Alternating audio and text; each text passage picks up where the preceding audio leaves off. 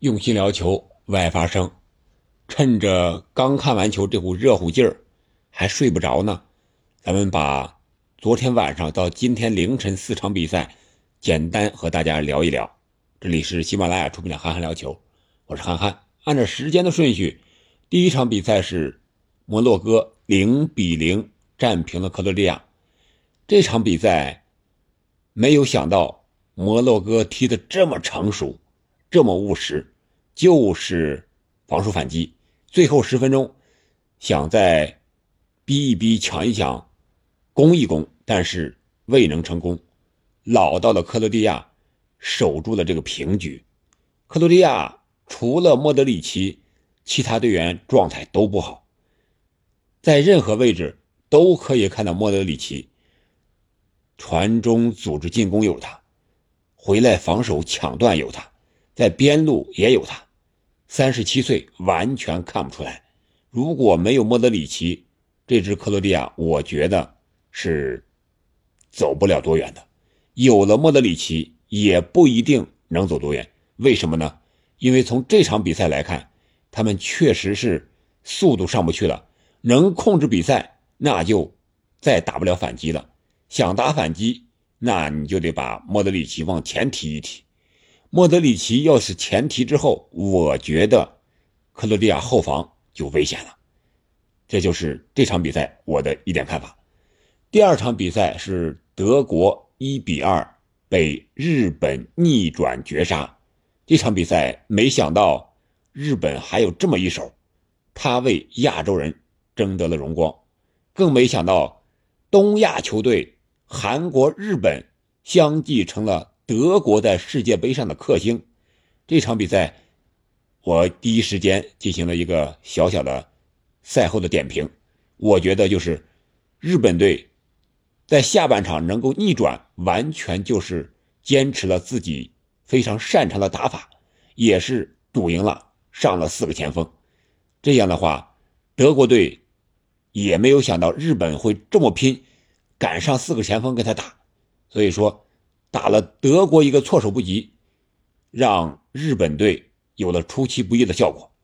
第三场比赛是一场本届世界杯最大的比分分差，西班牙七比零战胜了哥斯达黎加。这场比赛，西班牙刮起了青春飓风啊！何止是风暴，简直就是飓风，完全是碾压式的胜利。西班牙队基本上十分钟一个球，让哥斯达黎加的三十五岁老门将纳瓦斯真是情何以堪呀！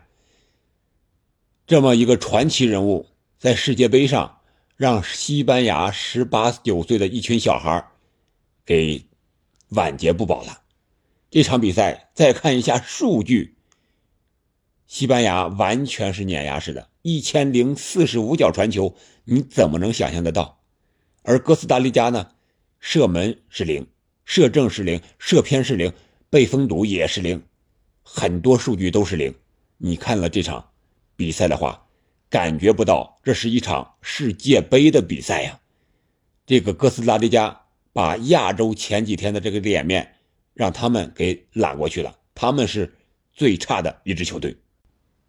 而为西班牙取得进球的这几个队员都是十分钟的时候是奥尔莫，二十分钟的是阿森西奥，三十分钟弗兰托雷斯点射破门。下半场第五十三分钟又是弗兰率先让西班牙取得了进球，然后就是加维、索莱尔和莫拉塔分别建功。我们再来看一看比利时和加拿大这场比赛。最终这场比赛的结果是比利时一比零是侥幸赢了加拿大。加拿大在上半场刮起了青春风暴，逼得比利时是手忙脚乱，禁区之内只能是大脚解围。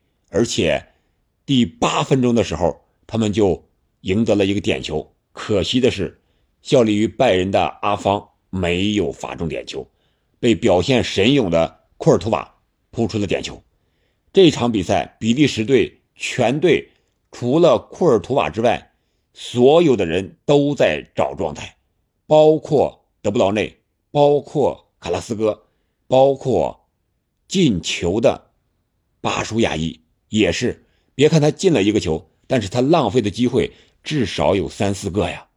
而德布劳内呢，明显的不如在曼城时候的传球那么有上帝视角了，感觉是上帝给他蒙上了双眼。他的传球力道不够，选择不对，然后就是被对手抢断。比利时队这场比赛能赢球，完全就是经验的灵光一闪。当时这个进球是阿尔德维维雷尔德在后场一个过顶的长传，找到了锋线上的巴舒亚伊，巴舒亚伊反越位成功，用左脚将球打进了球门。除了这一脚进球之外，比利时队可以说没有多少亮眼的表现，全场比赛被这个年轻的加拿大队给打的是可以说是手忙脚乱吧。而加拿大呢？输在哪儿？是输在了没有经验。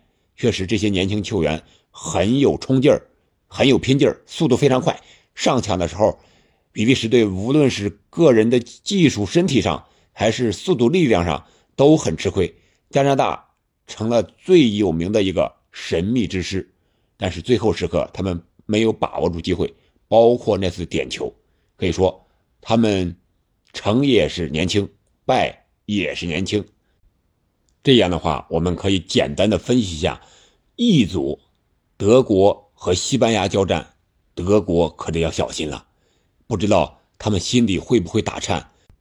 爆冷输给了日本，又面对这么疯狂的西班牙，他们小组赛能不能出现呢？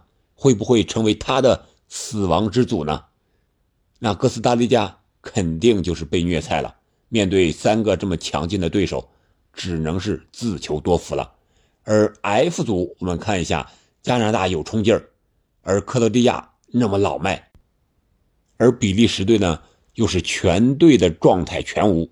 这样的话，面对摩洛哥，可能是也会凶多吉少呀。